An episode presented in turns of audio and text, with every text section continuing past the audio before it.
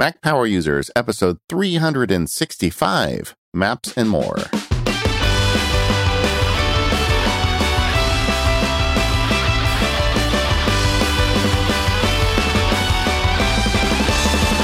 Hello, everyone. It's David Sparks along with my pal Katie Floyd. How are you today, Katie Floyd? I'm great, David. How are you?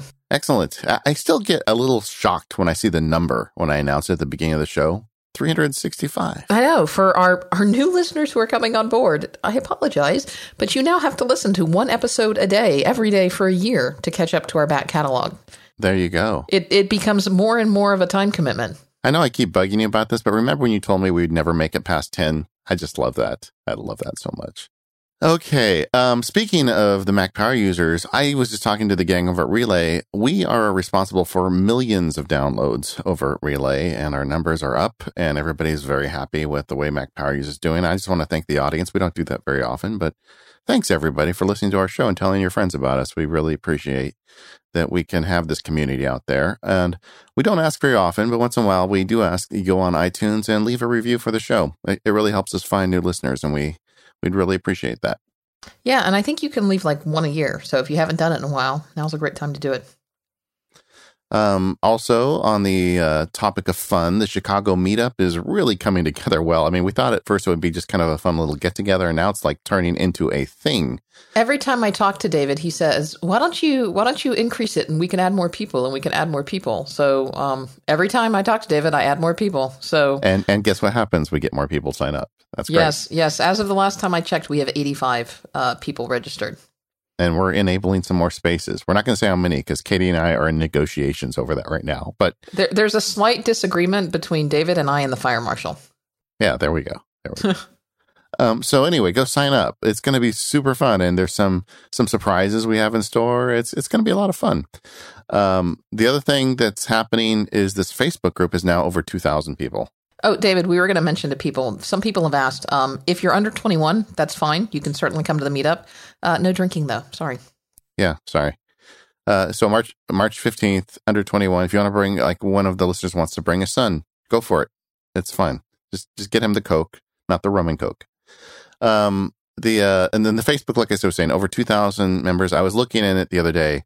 There's tons of interaction going on between listeners, people asking about recommendations about apps or specific problems they have. It's exactly what we wanted to do with it. I put a note out a couple days ago this, about the show we're going to do on maps. Got a ton of feedback. Some of it made it into the show outline. Some of the best stuff in the show outline came from you. So uh, go sign up on Facebook, and uh, we'd love to have you there.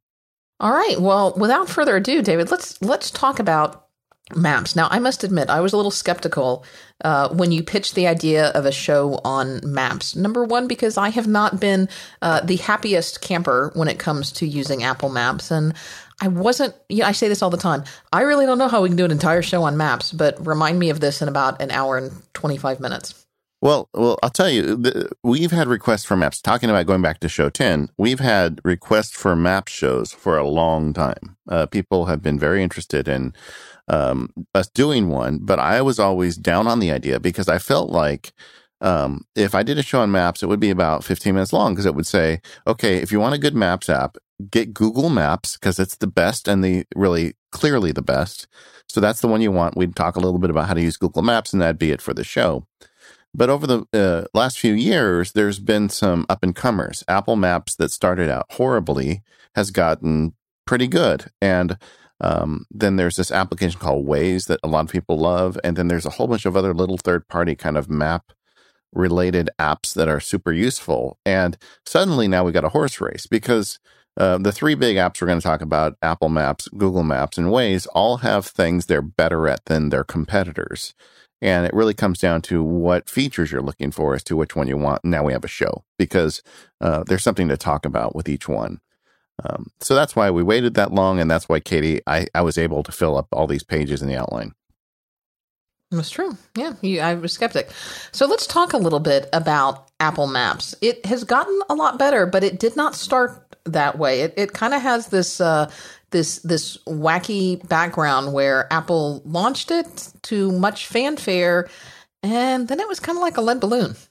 Yeah, well, you know, Apple. Uh, this is an interesting thing about Apple. I mean, as a company in general, they're very good at getting something right before they release it. And they spend a lot of time and we we've all heard the stories about products that went way far down, you know, the production line and at the last minute were killed because they just thought it wasn't ready yet.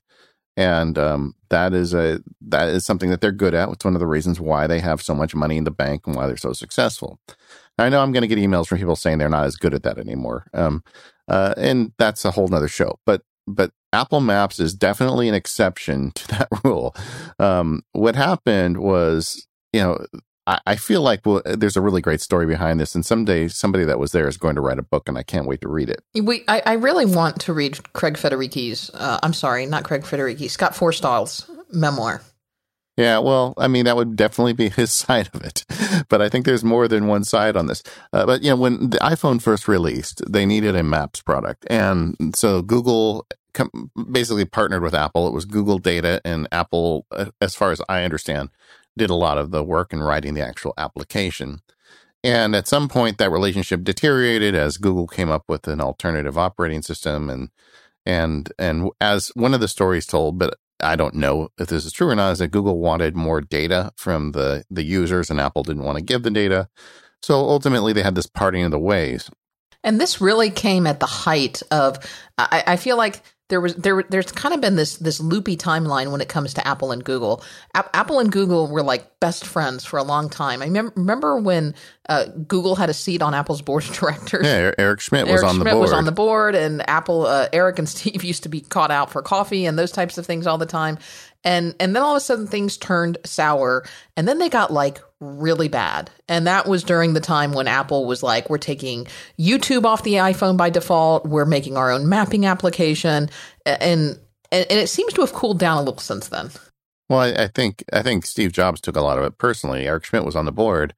There was all these secret meetings about this iPhone and then all of a sudden, he sat there on the board. Then suddenly, Google completely changed their Android platform, which was going to be a BlackBerry copy, into an iPhone copy. And I can understand why he got a little testy about that. But either way, I don't want to go through all that today. But the fact is, uh, we had this party on the waves for the maps. Now, leading up to that, everybody in the community knew Apple was going to do its own maps product. I mean, Apple is a company that does not like to be reliant on other people. And you could see like every, it seemed like every three or four months, some little mapping company would get bought up by Apple. They were buying up, you know, mapping companies like crazy. So we all kind of knew it was coming and then it did come and they, and, um, um, Scott Forstall got on the, um, stage and, and, and said, this is, I think he said, did he say sweet solution? I want to say he did. But uh, either way, he he got up and talked about how great Maps was, and it shipped, and it was it really sucked. I mean, it was it had there's two things you need for a map app. You need good data, and you need a good user interface. And uh, it had bad data, it had bad maps, and a bad user interface. I remember with that first one that came out, I was trying to use it at night, but it didn't have a night mode, so the screen was super bright, and I was driving at nighttime, and it was killing my night vision to actually see through the windshield. And I, I even wrote up at one point at MacSparky a hack where you could enable disability mode and like put it in high contrast dark so you could actually read a map and drive at night. But I mean, how did this ship, right? So, um, so it was pretty bad at the beginning. I'm kind of surprised to hear you talk about how bad the location data was on Apple Maps because in being sitting here in Florida, it, it was really bad for me. But uh, you know, I, I seem to remember that was kind of the flack that Apple got is like, well, it works great if you're in Cupertino, if you're in California, and I know you're not in Cupertino, but um, you know, I, I I thought that it was at least better in California or in large cities in in California, at least on the West Coast, and and perhaps not so good in other parts of the world. But it, w- was the data all that bad for you?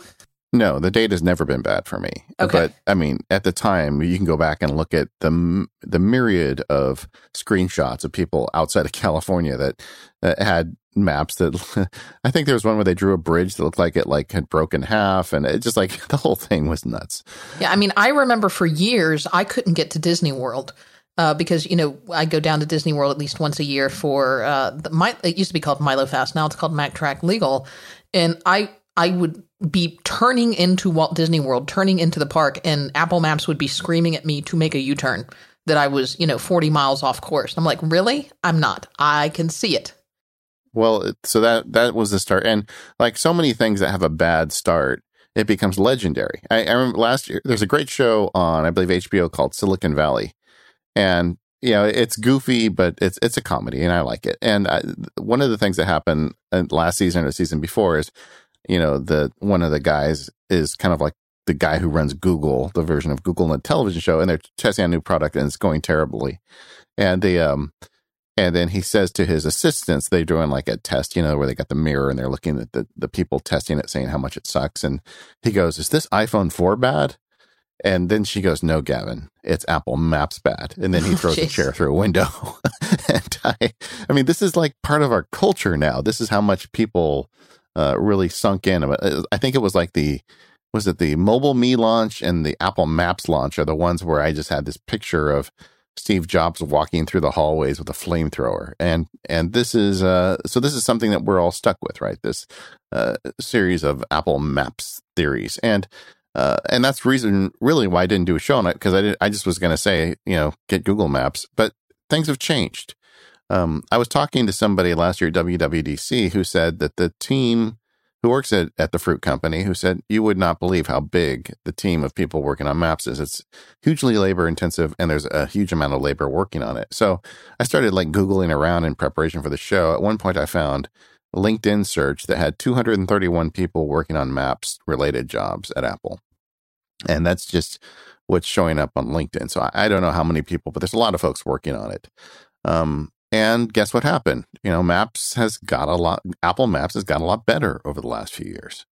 And it took a long time. I mean, it I probably, it took two or three years before there was a long time where I just boycotted Apple Maps, where I just I tried it. I said this is not going to work. I'm not going to use it again.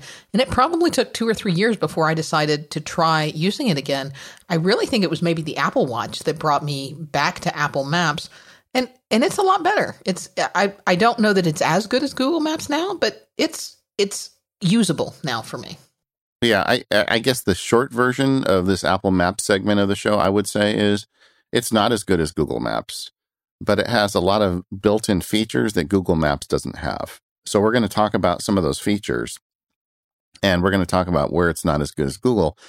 You may find that you know it's worth it for the trade-off because it's you know because it works with Siri because it works with the watch, because of the stuff we're going to talk about. You may say, you know, it's not quite as good, but it's good enough. I mean, that's generally been my experience with it. But but let's get into the details, starting with the map data. Um, if you look in the application, it makes reference to TomTom. Uh, so I know they're using TomTom's data, but Apple's been on a buying spree with mapping companies. They have tons of mapping data they're throwing in there. Um, I have been using it like Katie, I, I was using it mixed with Google for a long time, but probably the last couple of years, particularly with iOS 9 and even more so with iOS 10, because the UI improvements with iOS 10, I've been using Apple Maps almost exclusively. And I have not got lost. I mean, I, I had one situation uh, like about eight months ago where I was going to meet somebody at a obscure like coffee house on the beach. And it, it's in the area of California where the roads are really iffy and Apple Maps was getting confused and couldn't find it. I'm like, aha, now I have you. You know, so I switched over to Google Maps because I knew Google Maps was going to get me there. And of course, Google Maps got lost too. So I didn't really have a good example. But uh, largely uh, driving around Southern California, Apple Maps, the data is is rock solid. Uh, the only other thing I had that is a recent thing they they've added a brand new road around here recently, and that road is not on Apple Maps yet, but it is on Google Maps. So uh, those are the only two examples I can have in the last two years. But I wanted to hear from you. You talked about your your you know Disney World experience. Has that got better? And are you having weird issues with Apple Maps at this point in terms of the data?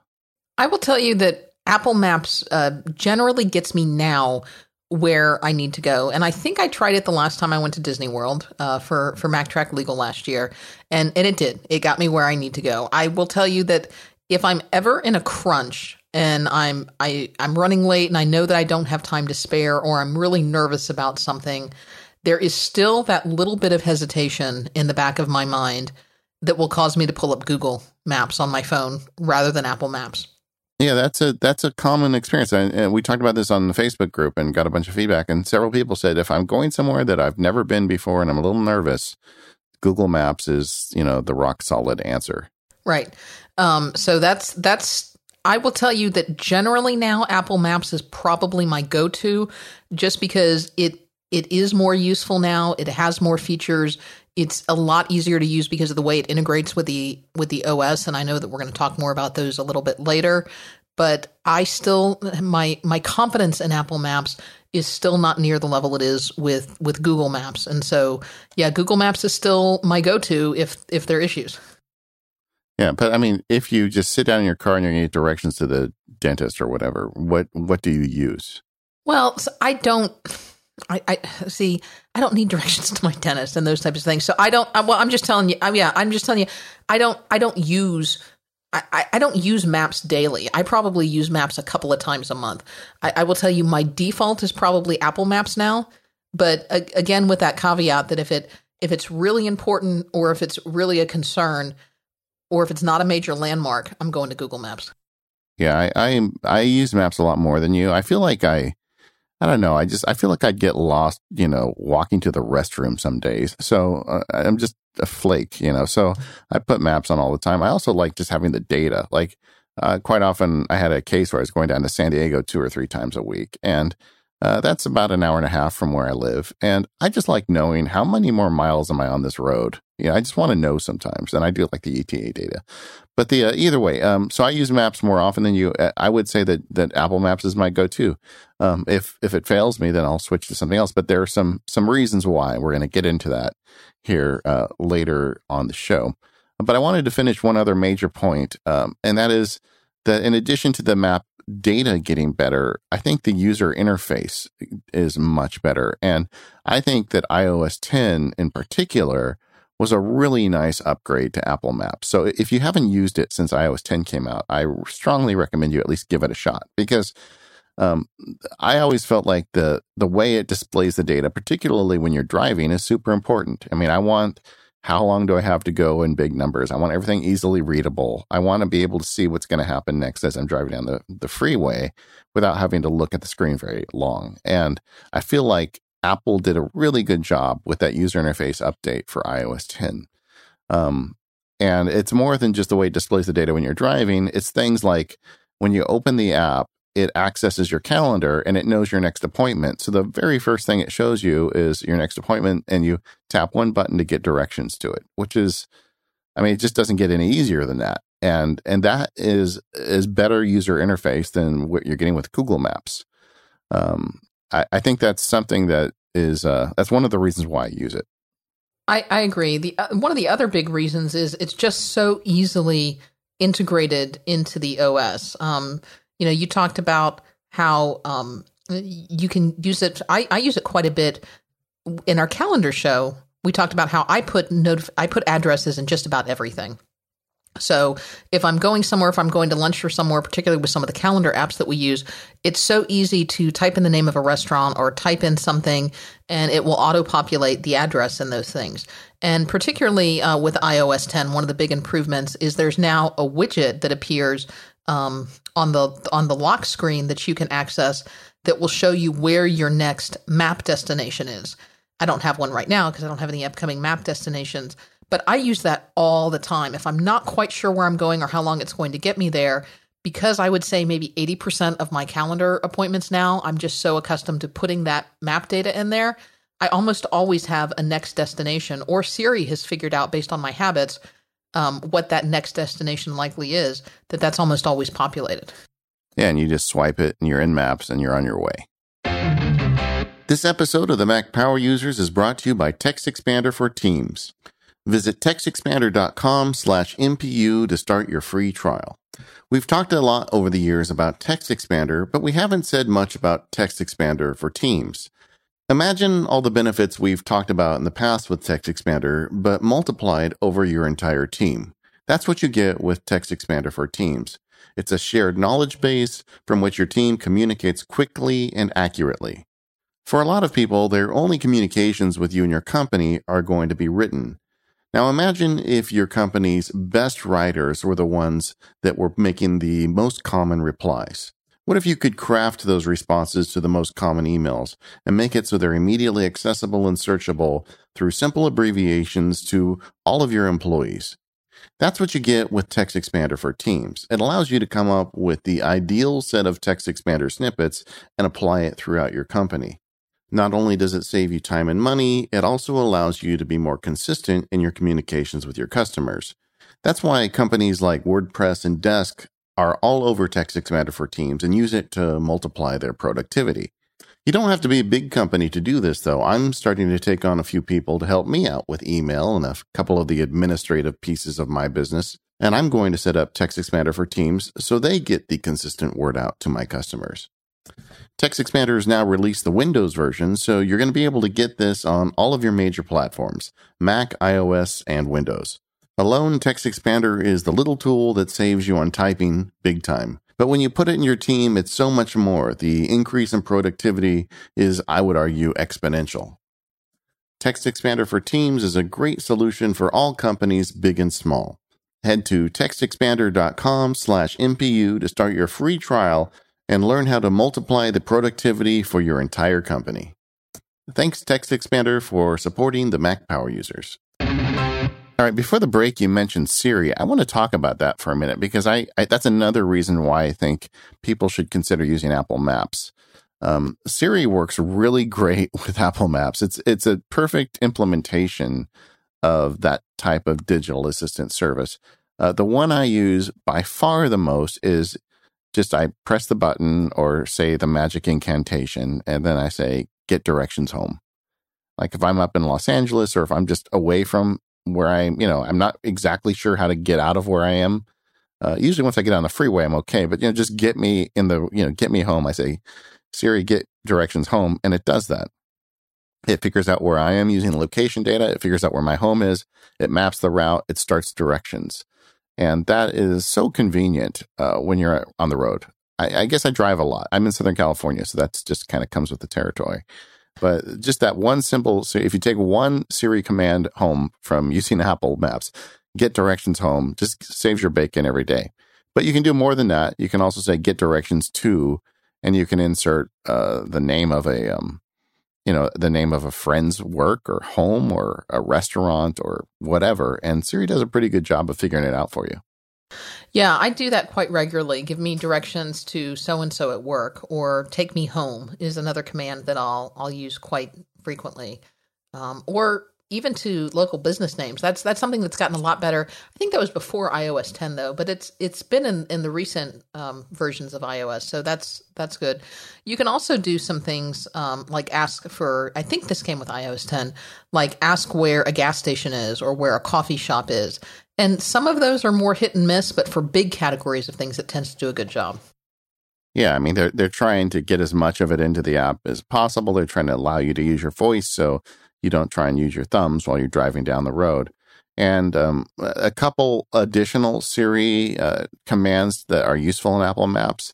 One is what's my next turn? Like if you're looking, like you're driving down the road and you want to know how long it is, um, you can say what's my ETA, which is nice. You know, when am I going to arrive? Or you can say, are we there yet? I love that you can say, are we there yet? And uh, she or he will answer your question for you. Um, the other, uh, you know, we're going to talk later kind of about walking and riding and bicycling, but you can specifically ask for walking directions from Siri. You can say, give me walking directions to Katie's house, which in my case would take like four months, but it, it yeah, would, better start walking. Yeah, exactly. uh, but the uh, you know, hey, so, you can you can listen to uh, Mac Power Users podcast though, probably the whole way. We'll get you the whole way here. I probably could. I probably could not run out of content.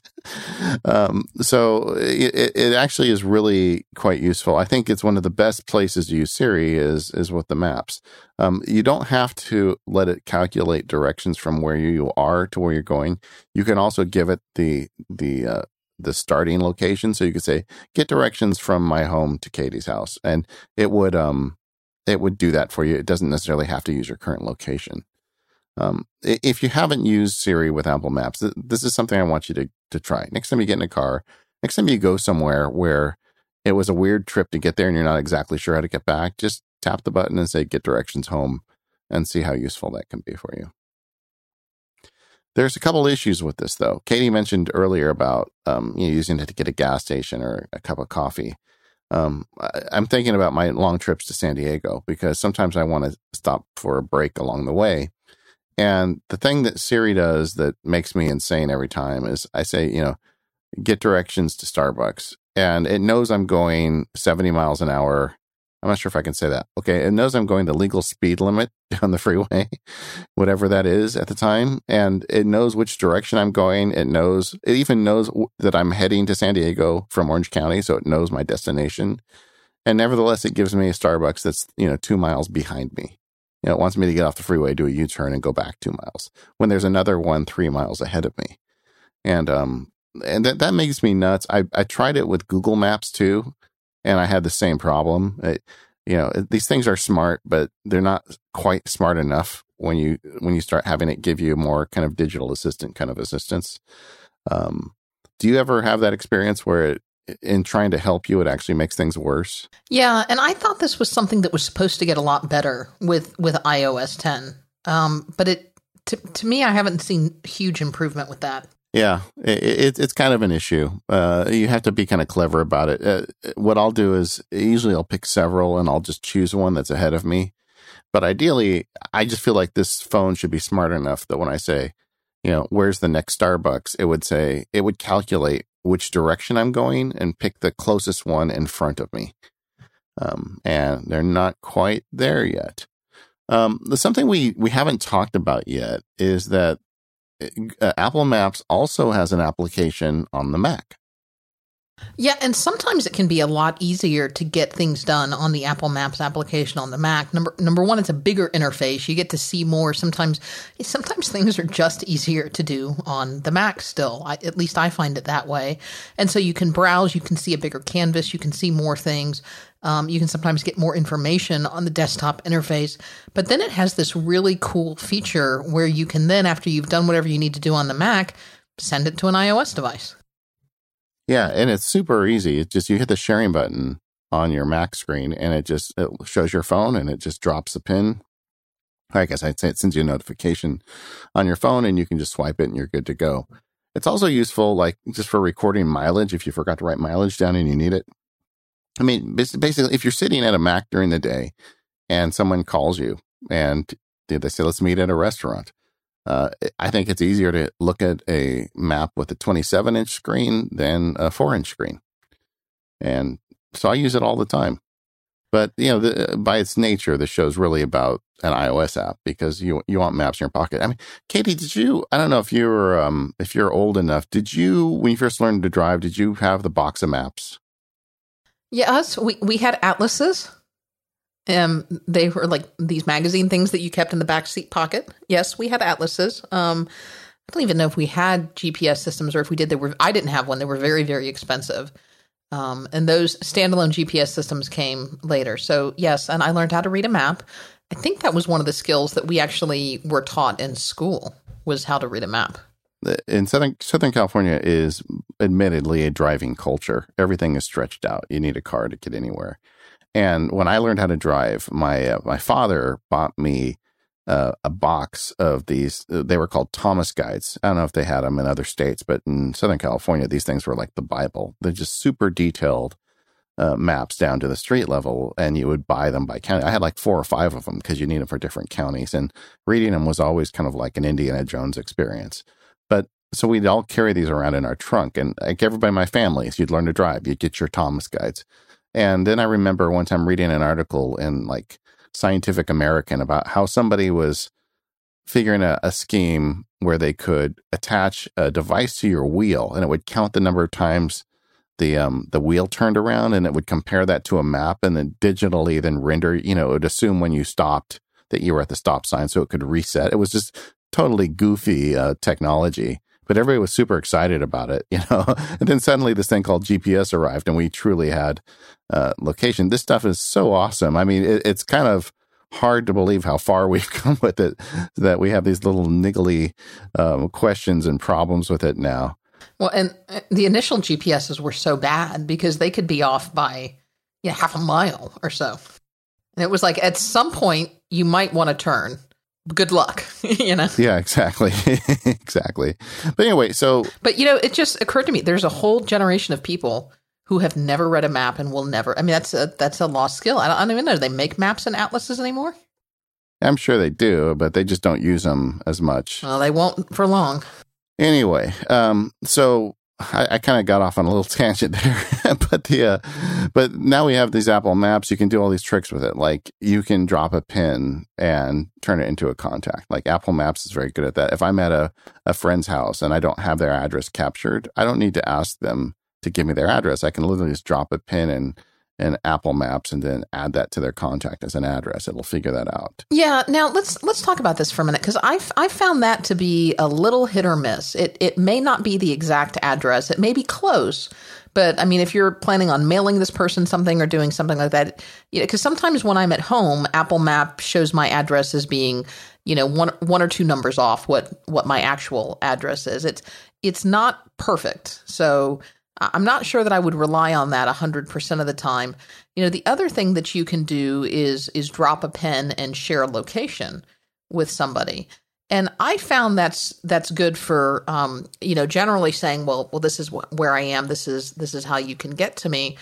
But I guess I I always question um, when do you use that with people because is that a skill that uh, the non the non geeks understand or appreciate how to use? Like I had a um I, I had a guy coming to my house today to to look at replacing some tile, and unfortunately, still Apple Maps and Google Maps, so it's not just Apple, will send people a very roundabout way through the neighboring subdivision to get to my house. Neither of the map data has fixed this, and it will ultimately get them here, but it sends them like on a five minute detour as opposed to if you just kept driving, uh, you, you would have been able to get straight to my house.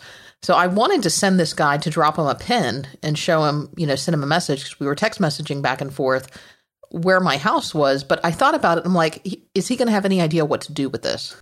Yeah, I just send it to people and assume they'll figure it out. But I do it. I do it all the time. I, I share, I also, you can share location from the Maps app, which is super useful too. Um, you know, we have friends that meet us one place or another, often Disneyland, and I will just drop a pin wherever we're at. You know, if we're at a restaurant, I'm like, I'm here, and then just send them a pin, and then they find their way to me. I kind of figure it's like a um, kind of like a survival of a fittest thing. You know, if you want to hang out with me, you're gonna have to figure out how to use this pin. And if not, you're just going to be lost in Disneyland forever. Yeah, you're just on your own. You're just that's it, man. Eat, you're just gonna have to get. You're gonna have to survive on popcorn and churros for the rest of your life. No way out.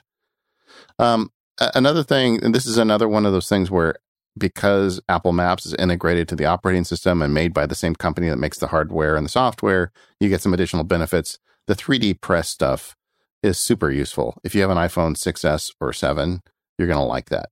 In fact, when I send my location to people, the way I do it is I don't even open the application. I 3D press on the icon and it has a thing there that says send my location. I use that all the time.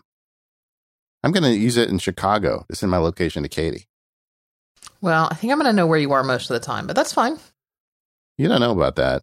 I'm kind of I'm kind of shady. You never know, right? You are. You are.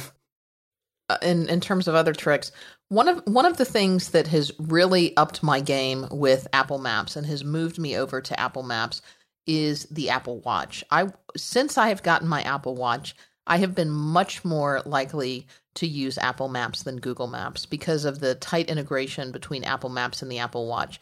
In fact, I don't even think Google Maps has a has a Google Maps app on the Apple Watch yet. I think it's really just Apple Maps that has that integration. Yeah, they have some Apple Watch support, I believe, and it's um it's not as good. At least I I don't you know what I'm you got me on a limb here. I'm not sure but but Apple Watch is so good. But Apple Maps is so good at it. I mean, not only so so the way it works is there's really nothing to enable. If you've got an Apple Watch on your wrist and you set directions out, it's going to start driving those to your wrist. And the way there's a couple ways to use this. One of the one of the gang in the Facebook group had said that uh, he or she uses Apple Maps exclusively when walking because of this feature, and then uses Google Maps when he or she drives.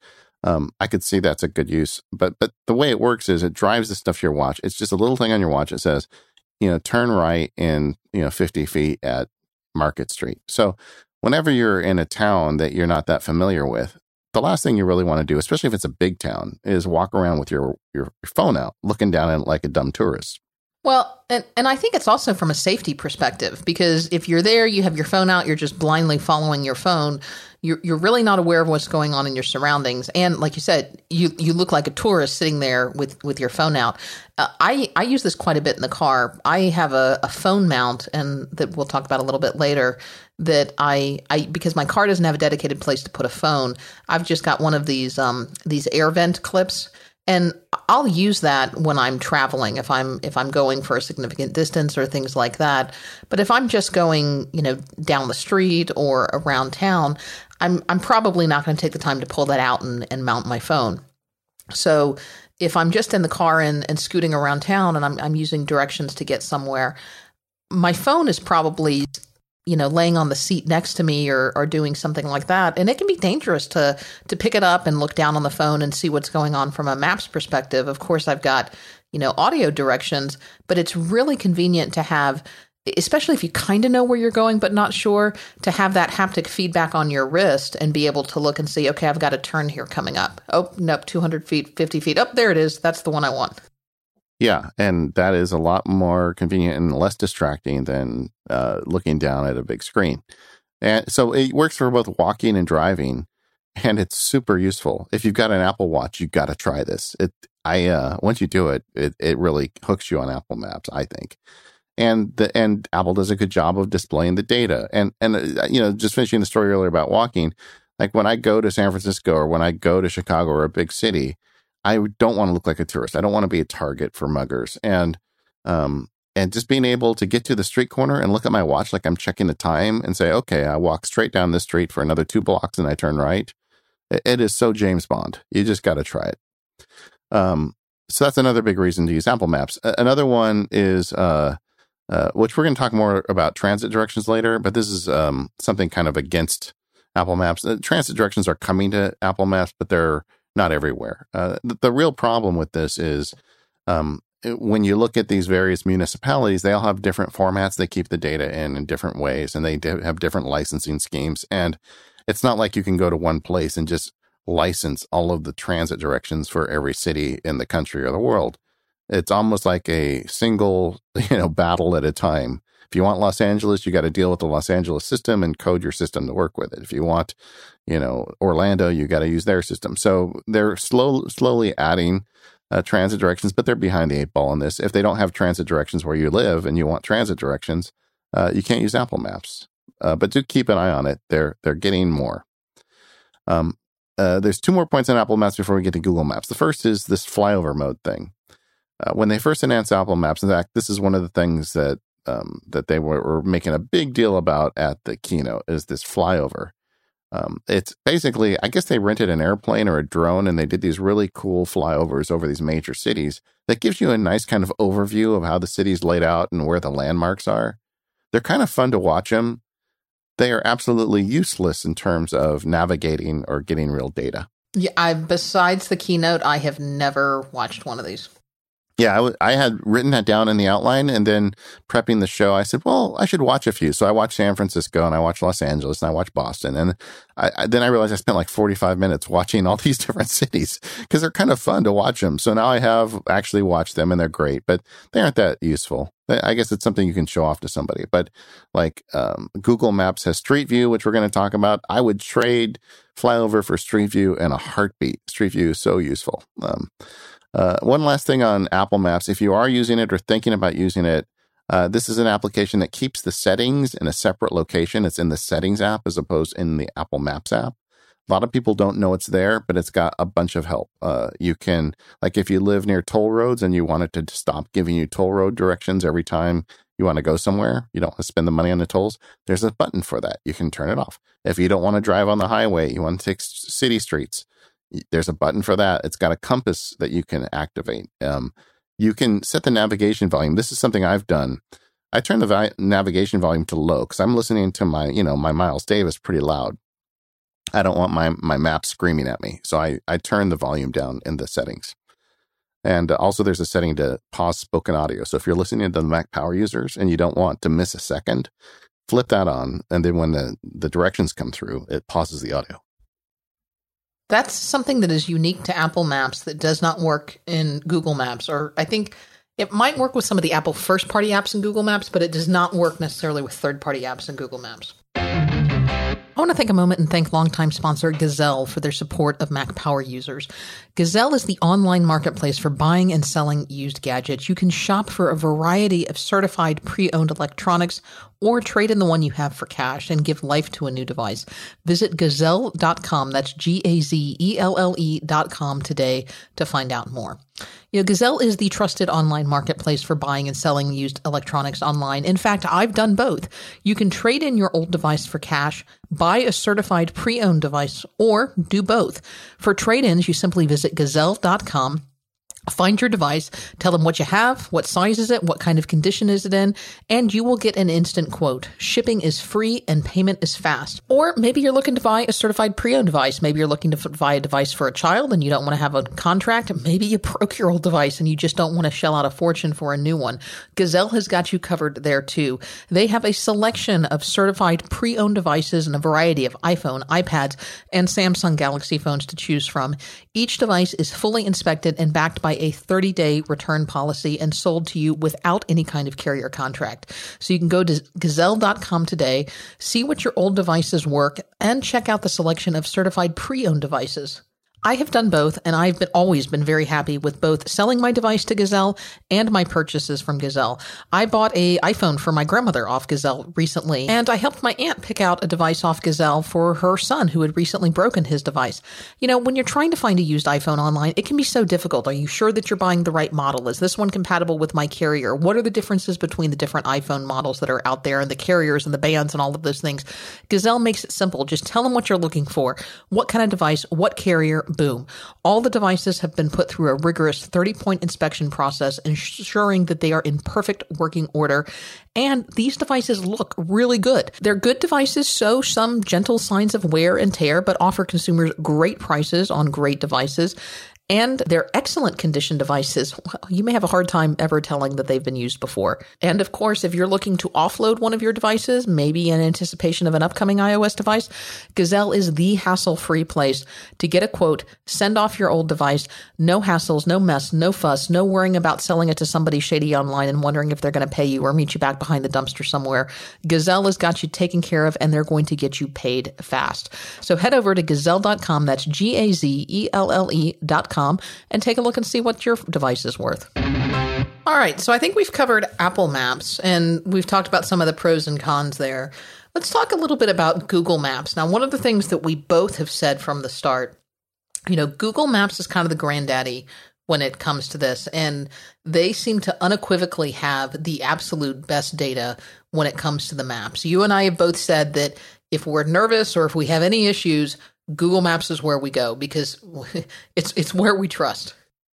Yeah, it's great data. They've been doing it longer. And I just think Google's culture is this is a thing that Google would be better at than Apple. I mean, Google is a company that at one point decided we want a picture of the front of every building on every street in the country. So we're going to buy a fleet of trucks and have with and put cameras on the top of them and just have people drive up and down every street in the nation. I mean, who does that, right? why not? Why not? I, I want to know in what meeting someone came up with that idea. I don't know, but they should get a raise. It's a great idea. And can you imagine how expensive that was? I don't know, but but that's the thing. So Google is crazy enough to do something like that, and they've been doing the map game longer. They've been collecting data longer. I do think that the curve between the two, or the the, the delta, the difference between these two, uh, is getting narrower, and that's why that's one of the reasons we're doing this show because Apple Maps is good enough for a lot of people now that there is competition here. Um, but I, I, think in a pinch, I think uh, anybody who spent any amount of time with these would probably agree that that Google Maps data seems to be better. Um, so that's that's a given. That's one of the reasons why you start with the idea of is Google Maps for me? Well, who has the best data? Google Maps does. And for some people, if that's all that matters to you, that's the end of the conversation. But there's so many more different ways to look at this, like we already got done talking about Apple Watch functionality and user interface. Um, so, so let's dig in the weeds a little bit more with Google Maps. The um, uh, I've been using Google Maps as we've been talking and prepping the show a lot lately, and and this is purely subjective. But I do not like the user interface in Google Maps as well as I do the Apple Maps one. You know, I mean, one of the primary uses I have for this is when I'm driving around town getting directions to places. And I think the iOS 10 version of Apple Maps is got a leg up on Google Maps in terms of the way it displays the data. It's easier for me to read, and um, it takes less time and attention from my eyeballs as I'm rocketing down the road. Yeah, I, I think I would agree with you that Apple Maps is prettier and that it's got the nicer user interface. But I, I, I think that's purely cosmetic, and I think that's purely a personal preference. I to me, it doesn't make that much of a difference to to make it or break it one way. I, I mean, the, the Google Maps interface is fine, and I think it's just I, I think it's just a prettiness factor that that you know what your preference is. I, I, think if we're talking about a UI and a usability factor, one of the things that I really like about Google Maps is I think it typically provides more information than Apple Maps, which to me gives it the edge in UI. So, for example, Google Maps, particularly if you're driving on the interstate in a place where you don't know, will give you information like in two miles, use the right two lanes to exit on exit 78. Whereas Apple Maps will say, in two miles, turn right. To me, it's very good information to say, hey, I'm in the second lane to the right, which means I'm fine. I, don't need to move anywhere. I'm good right here where I am. Uh, and Google Maps will give you that information. Apple Maps won't. That's an excellent point. And like in Southern California, it's super useful because a lot of times there's many lanes on the road that you're on. And if you're not in the proper lane and you don't figure that out until the last 50 yards, you ain't moving. right. Um, so, so that's an excellent point, and uh, that is definitely a point in Google's favor. Um, the um, either way, I think the user interface in both of these applications is very good. And like I said, even with my preference for Apple Maps on this, it's subjective. I, I could see someone writing me saying, I think Google Maps is better. And I, I wouldn't disagree with you. I think it's up to personal opinion. But the thing I really like about Google Maps is just generally the idea of innovation. Um, uh, let's start with the point of Street View because I, am maybe some people out there haven't heard about it yet. Maybe some people this is old news, but the street view thing is a great idea. You know, they, as I said earlier, they went down every street, they took a picture of the streets, and as you as you um, are trying to go somewhere new, being able to see that you know the McDonald's is behind the Pizza Hut uh, really makes it a lot easier as you're getting to your destination and you know what to be looking for. Um, that is a, a very innovative feature that that can be used quite often when you're navigating to unknown places. Do you do you use Street View much, Katie? I use Street View fairly regularly on the computer when I'm like researching something, when I've never been somewhere before, if I want to check out a destination, if I want to see a house, if I want to see something like that.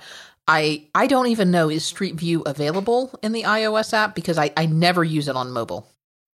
I mean, just like I remember when I first started as a lawyer, I had some cases where we needed aerial shots and we would hire an airplane, you know, and have somebody go up and take pictures. And now not only you have these navigation, these satellite views, but you also with Street View, you can even get a view from the street of these locations. It's super useful. When my uh, when my mom was towards the end of her life, she grew up in in Massachusetts in this little town called Whitinsville that nobody's ever heard of, and um and she you know wasn't much about technology, but I remember bringing over the very first generation iPad to her house and we went on Street View on that and were able to look at the the home she grew up in and it was still there. And I don't think I delighted her any more in the last couple months of her life than when we were looking at those Street View pictures. I, I don't know. I, I just really think Google's onto something with that type of innovation. But it doesn't stop there. They've got other things they've been doing, like um, they put gas prices in Google Maps a while ago. So if you're looking for gas stations, not only does it tell you where the gas stations are, it tells you how much the gas costs. Um, the the most recent thing that they've they've unloaded on us is downloading local data, which is super useful, especially if you've got limited access to data caps or if you have poor reception. So if you're going into an area that's poor reception, you can download the map data onto your device and keep it there. So Google Maps can draw your your um, your route or your mapping right on top of the locally stored data. Super useful, not possible in Apple Maps. Uh, I did look that up, by the way. Uh, you only get to keep that data for 30 days, so you have to re-download the map after 30 days. So make sure you do that if you're uh, if you're going to be relying on that. And you know, the data is not as big as I was afraid that it was going to be. And uh, the the data caps that we have now on our mobile plans are so much bigger than they used to be. In fact, I think I think the data cap that I have on my mobile plan now is is like upwards of 20 gigabytes, and I know Verizon just just now re-released an unlimited plan. I was like, really? So apparently that's a thing again. Um, but I, I remember back when we used to have like one gigabyte plans or 500 megabyte plans. I was very nervous about using these these GPS apps, but it, it's not that big amount of data. Uh, I can tell you, driving around Southern California, the traffic estimates, the time estimates with Google uh, Maps is more accurate than Apple Maps. Uh, uh it does a better job of estimating traffic, and it does a better job of estimating estimated time of ri- arrival. Now, I wonder, I wonder why this is. Is this because you think just so many more people are using Google Maps or or have Android devices? Uh, I don't think it's that. I think uh, for I think Google's better at big data. I think that they the other thing, you know, Google acquired Waze. It's the next big thing we're going to talk about. And Waze is a social engineered basically traffic system. And I read two articles, but I none of I've not read anything by Google confirming this, but I've read articles by um, tech reporters saying that Google uh, Maps is accessing the Waze data and Waze is super accurate in terms of time because it's actually humans saying, oh, somebody, you know, a flock of geese got loose on this road. So now uh, traffic has stopped. You know, they, it's just way more, um, I think it's getting way more data thrown at it than Google Maps or Apple Maps is. And if that's true that Google Maps is accessing the data out of Waze, then that would explain why they're so spooky good at, at estimated travel times. Uh, um, another thing they do with Google Maps that I, I really uh, appreciate, don't use that often, is they have these popular times graphs. I don't know when they showed up, but I was going to the library recently and I looked it up in Google Maps and I scrolled down and it showed me when the library is the busiest. You know, actually. I saw that. I, I saw this come up within the last couple of months. I don't know how accurate it is. Have Have you found it to be super accurate? I, I don't know. I haven't tested it enough. And then I noticed then going through the Facebook group, several of the gang in Facebook was also talking about that feature. But that's just like, it's kind of cool. You know, I mean, we always talk about Google being kind of creepy, but super cool. Well, this is kind of both sides of that, you know. Um, uh, you know, multiple destinations is a great feature. They kind of support it in Apple Maps and not really. Google does a better job. So if you want to have multiple destinations and, um, uh, I just feel like overall, uh, Google is is more innovative and willing to kind of stretch out with some of these features that make sense uh, than Apple Maps is. I think um, Google is definitely innovating, but I think this is a good thing. I, I think Google pushes Apple, Apple pushes Google. I, th- I, think the more innovation you have here, the better. Apple tends to have this problem when they release something they they tend to release it. They tend to maybe make one or two versions of tweaks, and then that's it. They're done with it, and that's that's all we're going to do with it. But hopefully, because Google Maps is such a big player in this, because it's available on iOS, because they're going to continue to be such a competitor to Apple in this, Apple is going to be forced to continue to innovate. I mean, Apple's got a ton of money and and stock in this at this point. Yeah, I mean, a mapping system is key to a successful mobile platform. I mean, there's I think everybody agrees. And I think they're going to put as much money into it as they need to to hopefully bring it up to snuff. Uh, do you think it was interesting? I mean, do you think? I guess part of me asks, why did Apple need to do this? Why did Apple need to come up with their own maps? Did they just not want to be reliant on Google for their own mapping data? Because certainly they could. They could use Google Maps, and they still u- rely on YouTube, although it's no longer installed by default. Apple doesn't have its own yet uh, video streaming service. Well, one of the stories at the time, I, I kind of made mention to it earlier in the show. One of the stories at the time, and none of this stuff has been confirmed by either company, was that as part of the deal to get the Google Map data, they wanted to be Google wanted data back on users and what they were where they were going, and I don't know what you know what all the data they wanted, but uh, Google certainly wanted because that's how the company works. I mean, they collect data, and that makes the whole thing work better. And Apple is especially in the last few years, super protective about user privacy. And they weren't really excited about sharing user data with third party, even Google. So that's one of the stories that came out. Another story was Apple you know, in Apple fashion, just said, no, no, we don't want to be reliant on anyone. No, thank you. Do it ourselves. You know, you can take your ball and go home. I, I don't know. I mean, honestly, I don't.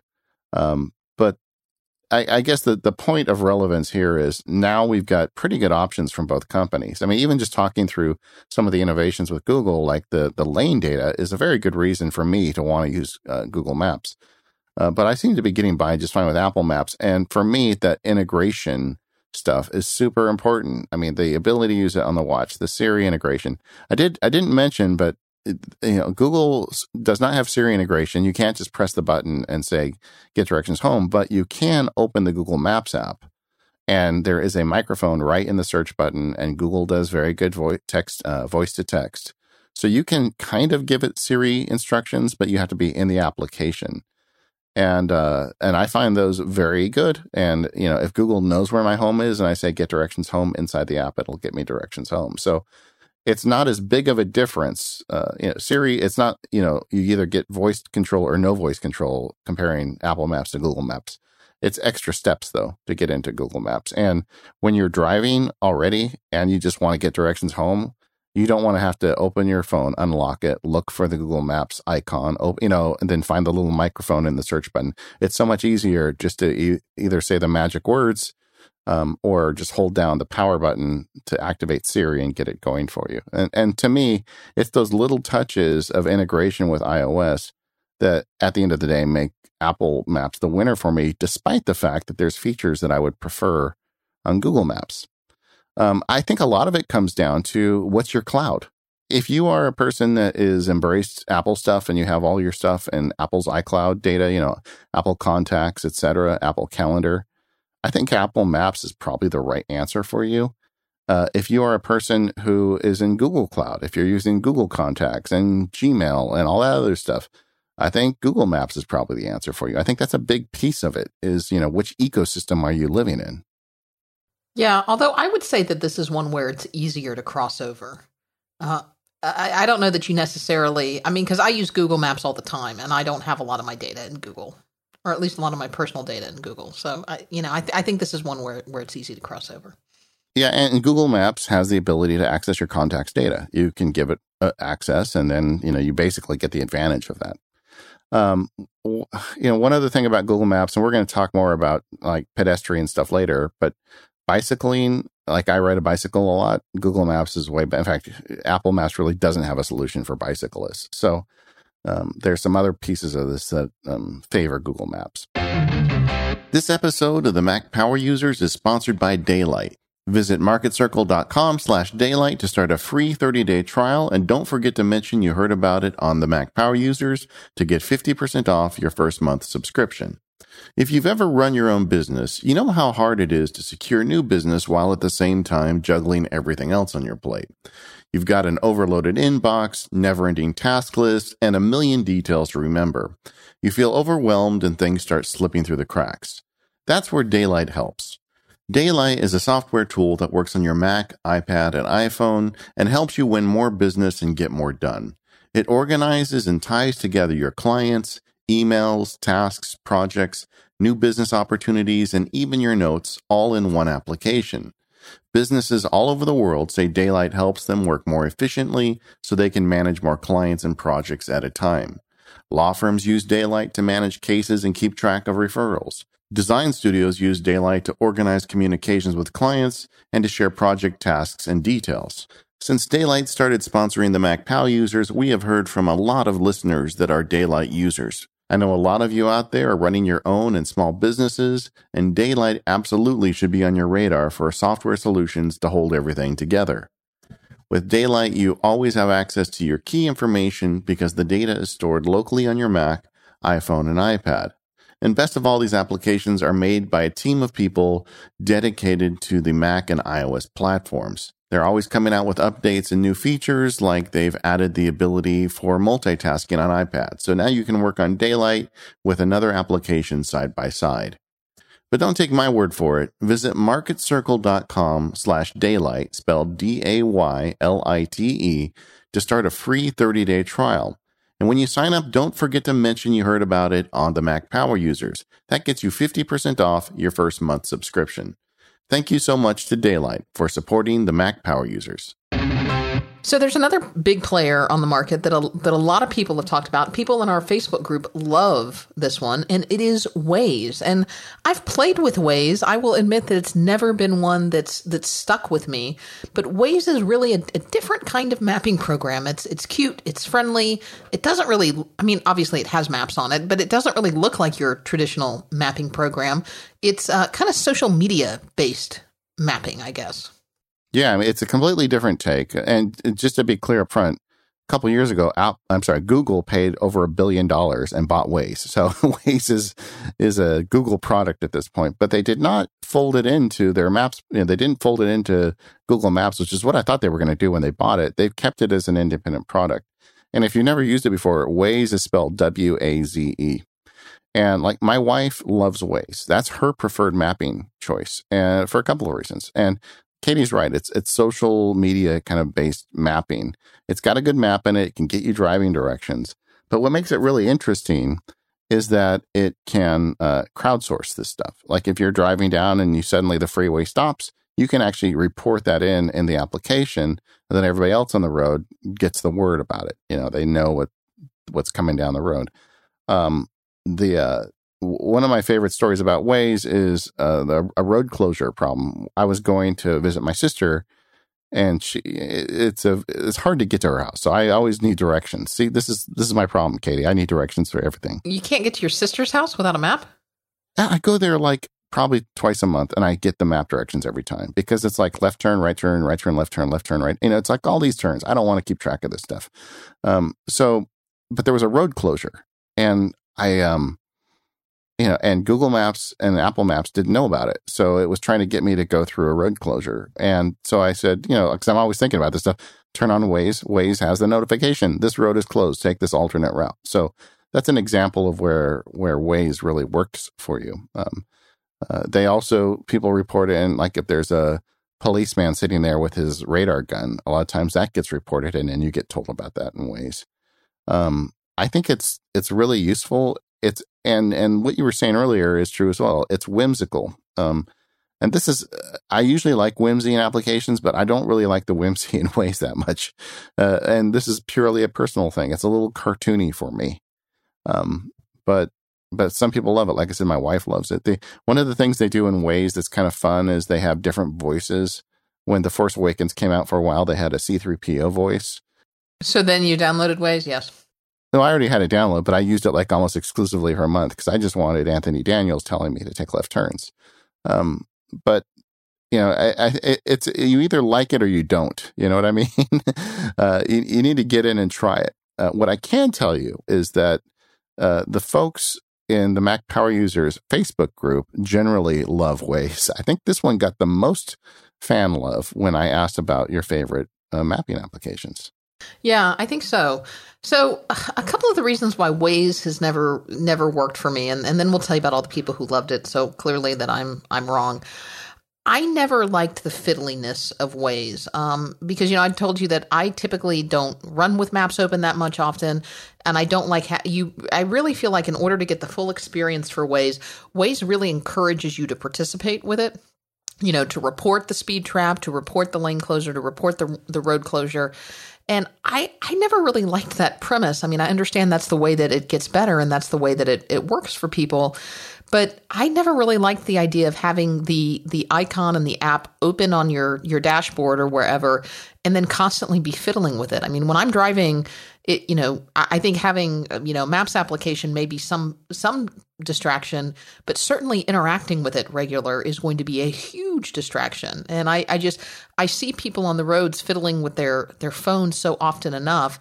I, I don't want to encourage them and give them a reason to do that. So uh, that that's just one of my fundamental issues with Waze And if I've I've misunderstood or if I don't get it somehow, you know, please feel free to post in the Facebook group or something. But I, I guess I just kind of have a, a, fundamental aversion to that. Uh, that's one of the well, issues. Well, just uh, uh, on that point, um, you you don't have to report problems to use the app. Well, right, but but somebody has to, or the app doesn't work. Well, I, am a taker. Not I'm more of a taker than a giver when it comes to Waze. right, but but you know there are like those super givers out there.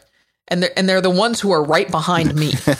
yeah, probably are, but I uh, so I have reported a couple times um, when there was something on the road or whatever, but it's never been while driving. Like one time, I got stuck where traffic literally stopped on the freeway, and I I reported it in because Waze hadn't shown it yet. But then before long, there were many reports of it. Um, you're right. Uh, so that's one issue. What's your other one? Um, eh, yeah, again, just the fiddliness, I think, is is really the big one. I, I the I, I, guess I like more utilitarian apps, but um, now when Google bought Waze, though, isn't Google taking advantage of all the Waze users if I'm using Google Maps? Yeah, uh, Kelly Guimont wrote in. Um, yeah, our friend, uh, I think she's been on the show, but if not, she's she's a really smart lady that you guys should she follow. Um, she said Google owns them and it tracks your data. Um, the, she said she contacted them to find out if there was some way to turn it off while using the app and got a um, a response that said a product decision has been made to have only two choices. So if you use Waze, Google has the capability to track you all the live long day. so, but you know, Apple is tracking you too while you're using Apple Maps, and Google's tracking you while you're. That's how Apple gets the information to say yeah, exactly. There's there's a slowdown, and and it, it is freakishly good. I mean, I was uh, you know we had those hurricanes a couple of uh, months ago, and I was coming back from MILOfest on the Turnpike. I'm sorry, Victor, it will always be MILOfest to me, and it was like you could see it coming on the map. It was clear for a while, and then there was the the the red part, and I'm like, oh, we're coming up on a slowdown, and sure enough, there it was, and all the cars would slow down, and oh, look, it clears a few miles ahead, and there it cleared, and the bottleneck cleared. So I mean, it is freakishly good. It knows it, but the way it knows it is because all the other users in the cars ahead of me have have got their their map app locations on, and it knows when they slow down and when they sped up. Yeah, and um, and we didn't mention it, but both Apple Maps and Google Maps have traffic, live traffic data. So you flip a switch, and then under, you know, if the road is red ahead of you, get ready to slow down for a while. Um. So anyway, but Waze I think is better at this. Uh, some of the um, some of the interesting feedback we got, like listener Russell wrote in said his commute involves crossing a drawbridge, which is kind of awesome. I wish I had a drawbridge in my life I could cross once in a while. No, no, you don't. You really don't. It, it's cool like the first time, and then every time you hit it, it's up. It's it's it, it like totally changes your commute. Yeah, see, but I live in Southern Cal in the desert, so we we just don't need that stuff. Maybe we would have drawbridges to go over like tumbleweeds. If you had them to go over tumbleweeds, we would we would need them. But anyway, uh, he says he finds Waze is the quickest to respond and show resultant traffic slowdowns from the drawbridge. Um, and then this is the part I love. This is the reason why, frankly, Russell's comment made it into the outline. He says, but I don't rely on this because I have an if this then that notification set up to warn me when the bridge is up. So I do know. So he actually has a, a rule or if this then that somehow catches on the internet when the bridge goes up and sends him a notification. I love that. Yeah, that's a good idea. I, I don't know how I don't know how he does that. Yeah, in fact, Russell, write us and tell us how you're doing that because uh, we are both right now doing some significant testing with both If This Then That and some of its competitors. And we're going to do a show on that pretty soon. So let us know, gang. Um, uh, and then uh, Scott wrote in on Facebook. I thought this was another interesting comment. He says, "Why Waze is widely used by American service members in South Korea because Apple and Google Map data is very little in terms of navigation." And while there's some great third party apps in Korea, um, Waze is the the one that they use, and it has good data for you know the Americans driving around over there. Cool, that's good to know. Well, it, it was interesting to me that a lot of people. It seemed to me the big reason a lot of people use Waze is they have varying traffic patterns and they want just better traffic data. And we heard a lot of people, especially not only is Apple Maps not good in certain parts of the United States, we had a lot of people in other parts of the world tell us that yeah, Apple Maps still not great here. Oh yeah, in fact, we got in the later on a couple apps recommended on that. But the um, but yeah, that's probably true. As much as Apple Maps is caught up in the U.S., my guess is that they're still pretty far behind in a lot of foreign countries. Um, any other other ways? I, I, mean, I think I think the Waze lovers are out there. Um, if you love Waze, that's great. Um, you know, I think that's a great discussion in our Facebook group. Please do not drive behind me, um, and put all your little Waze data in. That's my only request.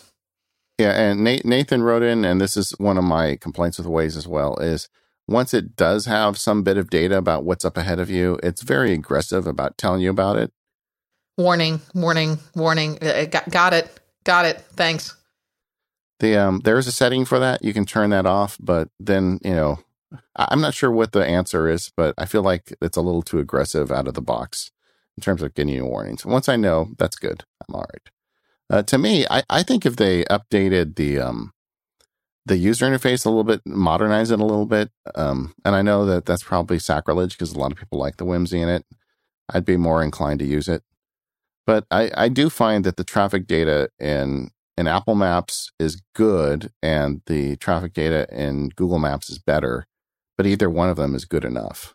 I, I think it's a if they had the C3PO voice all the time, or better yet, like an R2D2 voice, then you totally switch. Yeah, yeah. Just it's kind of funny because when we had the um the car uh, GPS devices in the car. Yeah, I was, I was just going to say that. Do you remember when GPSs you used to like pay a ridiculous amount of money to be able to download like James Earl Jones read your map directions? Yeah, I, I kind of wish that would come back. You know, I remember at one point I think they had these Dennis Hopper directions where it sounded like he was loaded and he would like give you wrong directions. oh, that sounds lovely. Yeah, it was great. You know, I just like that kind of stuff. But um, it seems like that kind of has been drummed out of the service a bit with the with the you know Google and Apple Maps. I'd like to see that make a comeback. Well, I think it's the type of thing that really only a probably only a third party app is going to be able to support. I, I, guess Apple could do it. I mean, could could they sell them like ringtones? Maybe they have different voices already. Do you use different voices for Siri on your I, device? I know. I just use Siri. I'm not that creative. I do. I use the um the one of the English female voices. I don't remember which one it is. And um and one of my bits of joy in testing all these things out is listening to the Siri English female voice try to pronounce all these Spanish street names in Southern California. It's it's it's so awesome. Well, so that's your voice for everything. Yeah, it is. I want to take a moment and thank longtime sponsor SaneBox for their support of MPU. You can go to sanebox.com slash MPU and receive a $25 credit on any SaneBox plan. You know, SaneBox is one of those services that I'd heard about for a while. David was trying to convince me that it was so great, and I never really thought that I had a need for something like SaneBox. When they came on as a sponsor, I decided that I'd give them a try. And you know what? Three days. That's all it took before I decided that SaneBox was something simply indispensable that I could not live without. And you know, over 66% of MPU listeners who have tried SaneBox end up subscribing, so there's a really good chance that you'll love it too. Here's what happens. You connect your email service to SaneBox. It works with just about any email service out there, whether you use iCloud, whether you use Gmail, whether you use Exchange. And SaneBox starts learning what type of email is important to you, and it filters out what isn't, saving you hours. You don't have to sign up for a special email program. You don't have to change all of your emails workflows. SaneBox just works. The first thing it's going to do is give you a sane later folder. So you keep in your inbox only what matters. If it's important, put it in your inbox. If it's not, it goes in the sane la- later folder. Then you've got the sane black hole. If you've got something that keeps getting in your inbox or people keep sending you email that you don't want, drag it there unsubscribe with one click without anybody ever knowing it. And then there's the whole idea of snoozing and deferring emails. If you've got something that you know you want to deal with, but you don't want to deal with it right now, maybe you want to deal with it on the next business day, maybe you want to defer it to the weekend, create a snooze folder and it will defer those emails. They're still safe. They're just stuck in a folder, but on the specified day, they'll pop back into your inbox so you know that you'll never forget them. And do you have somebody in your life who maybe isn't the best about responding to your emails? You could CC or BCC them to sane reminders. So when you send them an email, you could say BCC one week at sanebox.com. And if that person doesn't reply to your email within one week, you'll get an email from SaneBox reminding you to follow up. And you can pick any time frame or date that you want. It's that cool. SaneBox is more than just filtering, though. It can save attachments to other cloud services. It can have an administrative assistant or someone help you with managing your email. It can allow you go in and do custom filtering. There is so much more to SaneBox. You've got to try it to know that you're going to love it. And you can because they give you a 14 day free trial. They've got various pricing plans that start as low as just a couple of dollars a month. So head over to sanebox.com slash MPU and get started today. So there are some other map related apps that that we can talk about. Um, I, I've used a couple. I use a couple when I'm you know driving and things like that. some of these though are are kind of being Sherlocked as more and more features get built into to Apple Maps and to Google Maps. And as much as I hate for those developers to lose those res- revenue streams, I, I must say I always prefer to have this data in one single map app than than in multiple third party apps. But there's still going to be a need for those third party apps. Yeah, agreed. Um, the uh, one area that we haven't really covered much is transit app. You know, if I want to take the bus or if I want to walk or ride my bicycle, um, uh, Google Maps does better at this than Apple Maps does. Although Apple is getting better in some cities. Um, there's an app that I keep on my iPhone called Transit app, and it's great. I, I like it because I can travel in advance of a trip. Like if I'm going to Chicago, I can figure out how I'm going to get from the airport to the um, to the hotel with public transit before I even get on the airplane, which is nice. Um, uh, I uh, I got feedback on this on Facebook from uh, listener Emily, uh, who was talking about real time updates in transit apps. So uh, not only does it give you the if it doesn't give you the official schedule, it tells you how far away the nearest Uber is or uh, how long it's going to take for the train to show up. And this stuff is really nice to have um, available to you. Yeah, I've used Citymapper before, and I think um, I, I, thought at one point that they were going to be able to get some integration into iOS, but I don't know that that has ever happened. But I've I've used that in in certain cities where Apple doesn't have built-in transit directions, or when they're not as good in Google. Yeah, and in addition, whatever big city you're in, um, there's sometimes there's some locally created apps that are very good for the, the, the immediate city. Um, sometimes those apps come from the municipalities where they, if they keep the data, they don't share it. You know, the, you know, the transit authority in your local city will take care of it. Um, but also sometimes it's made by a third party, um, you know, it's made just by a third party developer and they'll tap into the local transit authority data and display it better and, and give you better options. But whatever city you live in, if you're spending a lot of time on, on public transit, take a look at what people are using. There's another app that I've used when when traveling, and I believe it's called iExit. And it's funny that this is not built in by default into the the Apple Maps yet, but it will it will ask you are you you know it will it knows if you're on you know Interstate 95 or or one of those. And it, it asks you I think it still asks you are you are you heading northbound or southbound which is odd that it can't figure that out naturally. Um, but it will tell you you know the upcoming exits and what is at that exit. So if you're looking for a Starbucks or if you somebody says, "Oh, we we want Mexican, what are the Mexican restaurants coming up for lunch?" or those types of things, you can pull up iExit and see what are the exits coming up and and what are at those exits. The the data isn't always super updated. I mean, sometimes we've gotten to places and found that they were closed or that, you know, maybe they're coming soon or they're not it's not real updated, but it's probably the one of the better solutions I found. Well, and with iOS 10, they've added a similar feature to Apple Maps where it'll show you upcoming, you know, gas stations and restaurants and coffee shops. Um, I would like to. I, I, didn't think of this, but it, I should have uh, downloaded iExit and done some testing of these two against each other. If anybody out there is is familiar with these two ways or some other app that does the same thing, let us know. We'll add it to the feedback show because there's probably a, a best in breed for this, but you can get this in Apple Maps now. Um, another app that I kind of like is called ETA, you know, estimated time of arrival, and it's an app that creates a widget on the phone.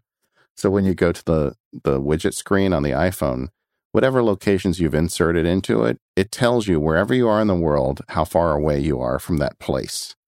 Um, and so, and if you tap it, then it opens up the address and you know gets you on your way. Uh, as someone as I've already established, who needs lots of directions in my life. There's a couple like my uh, my daughter's school is is uh, pretty far from my house, and sometimes I'll be in court or whatever. My wife will say, "Can you pick her up?" And I'll say, "Sure." And I just open up the ETA widget and tap it, so it takes wherever I am and gets me to wherever she is, and uh, I really like that. So it's kind of like a favorites. Yeah, basically, it's just a favorites, but it's done well. Okay, very cool. Now, I know you said that you had been biking quite a bit. Do you have any specific apps that you're you're using for that because bike trails are not necessarily the same as walking trails versus roadways, although most of the time you can bike on roadways, but not always. That's not always a good idea. Yeah, I, I haven't really got into what a biking nerd I've turned into in the last year. I, I got a um a bike. It's a cheater bike. It has a little electric motor in it because I live in the hills. It's really hard getting up the hills, but basically most of the stuff I do my day stuff around, you know, Starbucks, grocery store, doctor, whatever, uh, gym are within five miles of my house. So last year I got this bike and and I uh, I I probably ride it about 25 miles a week and it's great. Um, but I don't need I don't need a map for that because all this stuff is really local and I even me I can find my way home. But uh, I asked about it on Twitter and Facebook and got some good feedback. Everybody likes Google if you're going to use one of those. I mean, Apple Maps really doesn't support biking. And then there's another app that a lot of the bikers are excited about called Komoot, K O M O O T. And I think if you're making long bike trips, this is something you want to look into. It helps you plan and execute your bike route. Another app that I thought was of interest, it's a new app in the App Store. I downloaded, it. I just started playing with it. It's called Polarsteps and it's map related. If you take a vacation, and there's other apps like this, but I really like the design of this Polarsteps app. If you take a vacation, you just kind of run this app in the background. It tracks where you go and you can take notes. Kind of a fun little app. I, I know there's a bunch of those. Yeah. Paul wrote in on our uh, Facebook group and says that he is a uh, over the road long haul trucker who drives an 18 wheeler all over the US. And he has a specific app called Copilot Truck. And I, I was like, well, why, why do you need a specific app? Why can't just Google Apps or Apple Maps work for that? And Paul pointed out that because of the size of his vehicle, um, his truck is not allowed to go everywhere that a traditional vehicle can go. And so that's that's what he does. He plans his trips with an app called uh, Enroute and then um, he also can download and has access to maps when he otherwise doesn't have internet available, which happens still more often than you would think in a lot of rural areas. So that's good. I just saw when Paul the trucker weighed in. I'm like, well, he's a trucker. His his comment is going in the outline. yes, there you go. Um, downloadable maps is a, is a thing, right? People want to be able to download maps. We already talked about how Google Maps does it, but there's a couple apps that people like. Uh, Maps.me is by far the favorite among Mac Power users, listeners, and um, it looks like it's got really good reviews. I've not used it, but um, uh, Maps.me is a great way to get offline maps.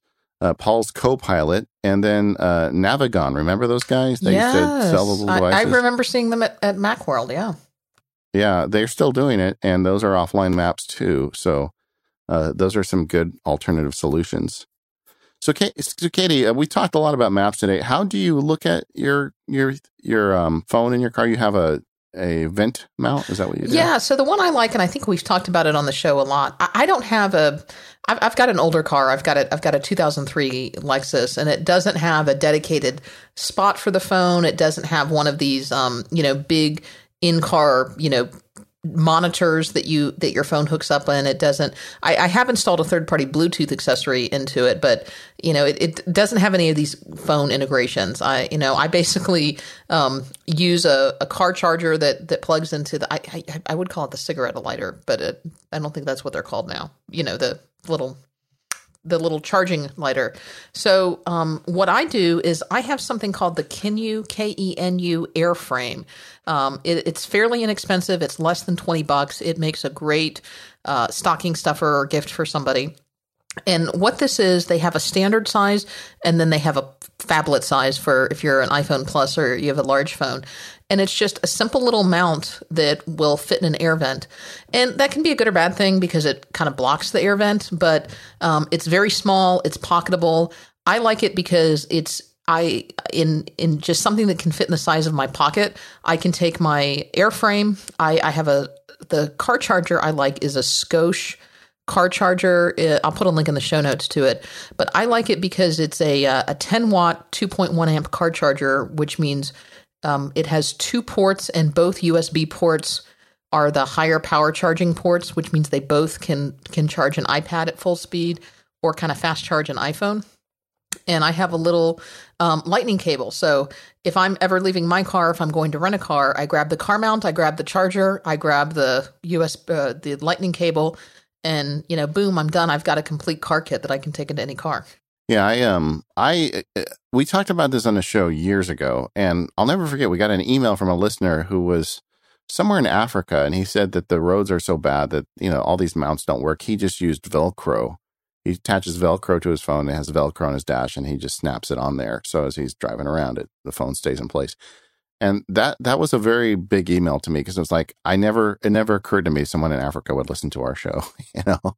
But uh, it was a you know it's like wow we do have a reach. Um, but the uh, but I got when we did that show we got uh, some feedback from a listener who was I believe was in law enforcement and said RAM mounts R A M you know RAM mounts and I uh, went ahead and bought one. Um, th- this was years ago when we talked about it on the show I love this thing so much. It's still the same one I bought. I got the suction cup model and it suction cups to the window and it never, it really sucks. You know, it never comes off. And the way the mount makes it's just like a thing you pinch and you can put the phone in and it grips it, whether there's a case on it or not. Uh, I like it so much that over the years now I've put one in my wife's car and put one in my daughter's car.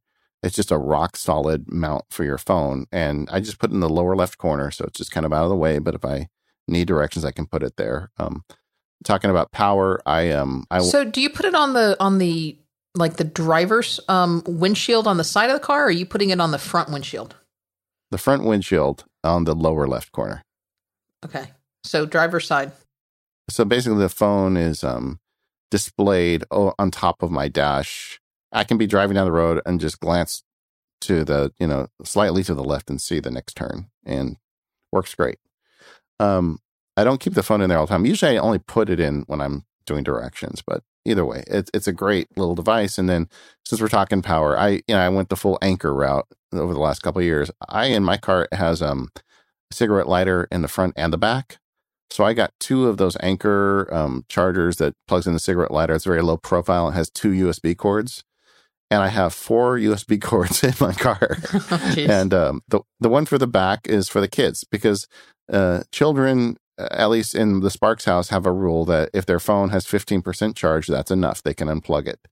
And so every time we go somewhere, their phones are out of charge. So I just have it back there. They always charge your phones in the car. I think that might be the only place they charge their phones some days. Um, and then in the front, I've got one so as well. Daisy can charge her phone and I can run GPS and, and no trouble. One of the power trick there is I bought some of the Anker cables. I got a, a couple six inch cables. So uh, there's a long one that, that stretches over to the um to the to the RAM mount, but usually I just have the the actual phone down in the kind of the well in the middle of the. Yeah, I have a Ford in the middle of the seat. There's a little well there. I just use the six inch charger, so I don't have a bunch of cable dangling around. Boy, that was way too much detail. Yeah, no, that's fine. As long as it works. Yeah. The um I uh one of the things I learned uh doing this was that uh we have uh, a lot of listeners from uh, all over the place with some great ideas. And one of them wrote in, I didn't write her name down, I apologize. Um, but on Facebook, she said, while you're talking about maps, you guys should talk about missingmaps.org. So I didn't even know this existed. Um, so each year there's all these disasters around the world and a lot of people die and emergency services can't even find them because the places they live are not on a map. You know, as much as we like the fact that you know the map to Disney World got fixed for Katie, uh, there's countries and places around the world where those maps don't exist at all, and so there's this effort to get all these maps pl- in place so emergency workers can get to people, and frankly, just the people who live there can have the benefit of having the advantages that we've been talking about throughout this show. If you're interested in it, it's a charitable organization. You can find it at missingmaps.org. I think I'm going to donate. I'm I, am I'm, I'm sold, so I'm going to go check it out. Um, and I recommend you take a look at it too. Yeah, I wonder if there's a way um, that people can contribute to this project. I mean, contributing monetarily is also great, but maybe contribute through like some kind of social mapping project. Well, one of the things they do is they look for remote volunteers and they trace the satellite imagery onto OpenStreetMap. So you could do that. Well, uh, so so just kind of putting a, a, cap on all this, I feel like there are three real options for your mapping these days. Uh, Apple Maps isn't the best data, but it's good data. Um, it's got great integration. Apple Watch users are going to love it. Siri users are going to love it. Um, so that that may be the place that you stay. Um, uh, if you really need specifically good data, or if some of those extra you know bells and whistles that Google Maps brings to the tables uh, is what you know floats your boat, then maybe you need Google Maps. Or if you like the idea of this social um, mapping and this crowdsourced traffic, then you should check out Waze. And you don't have to pick one. I guess that's the best part. All of these are free. you know, I, I think it's. Um, I think at some point I've I definitely have Apple Maps and Google Maps, and I might even still have Waze downloaded on my phone. So I, I know many people have all three. I, I can tell you for me, generally, I just default to Apple Maps because of the Siri integration and the watch integration. I think that's what really brought me in. And um, and if I have trouble, I'll go to Google Maps. But the thing I found over the last few years is I don't have trouble that often. It, so much so that I lost track of some of these nice improvements Google Maps had made, which tempts me to kind of go back to it. But but at the end of the day, the Siri integration and the, the watch thing is what's going to keep me in Apple Maps. Yeah. Well, as long as Apple Maps doesn't get me lost, I'm I'm happy to keep using them.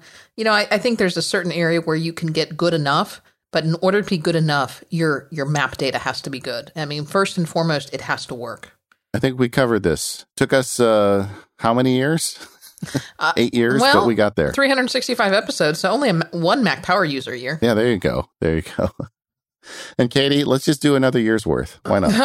well, uh, you you want to go another 365 episodes? I'm in.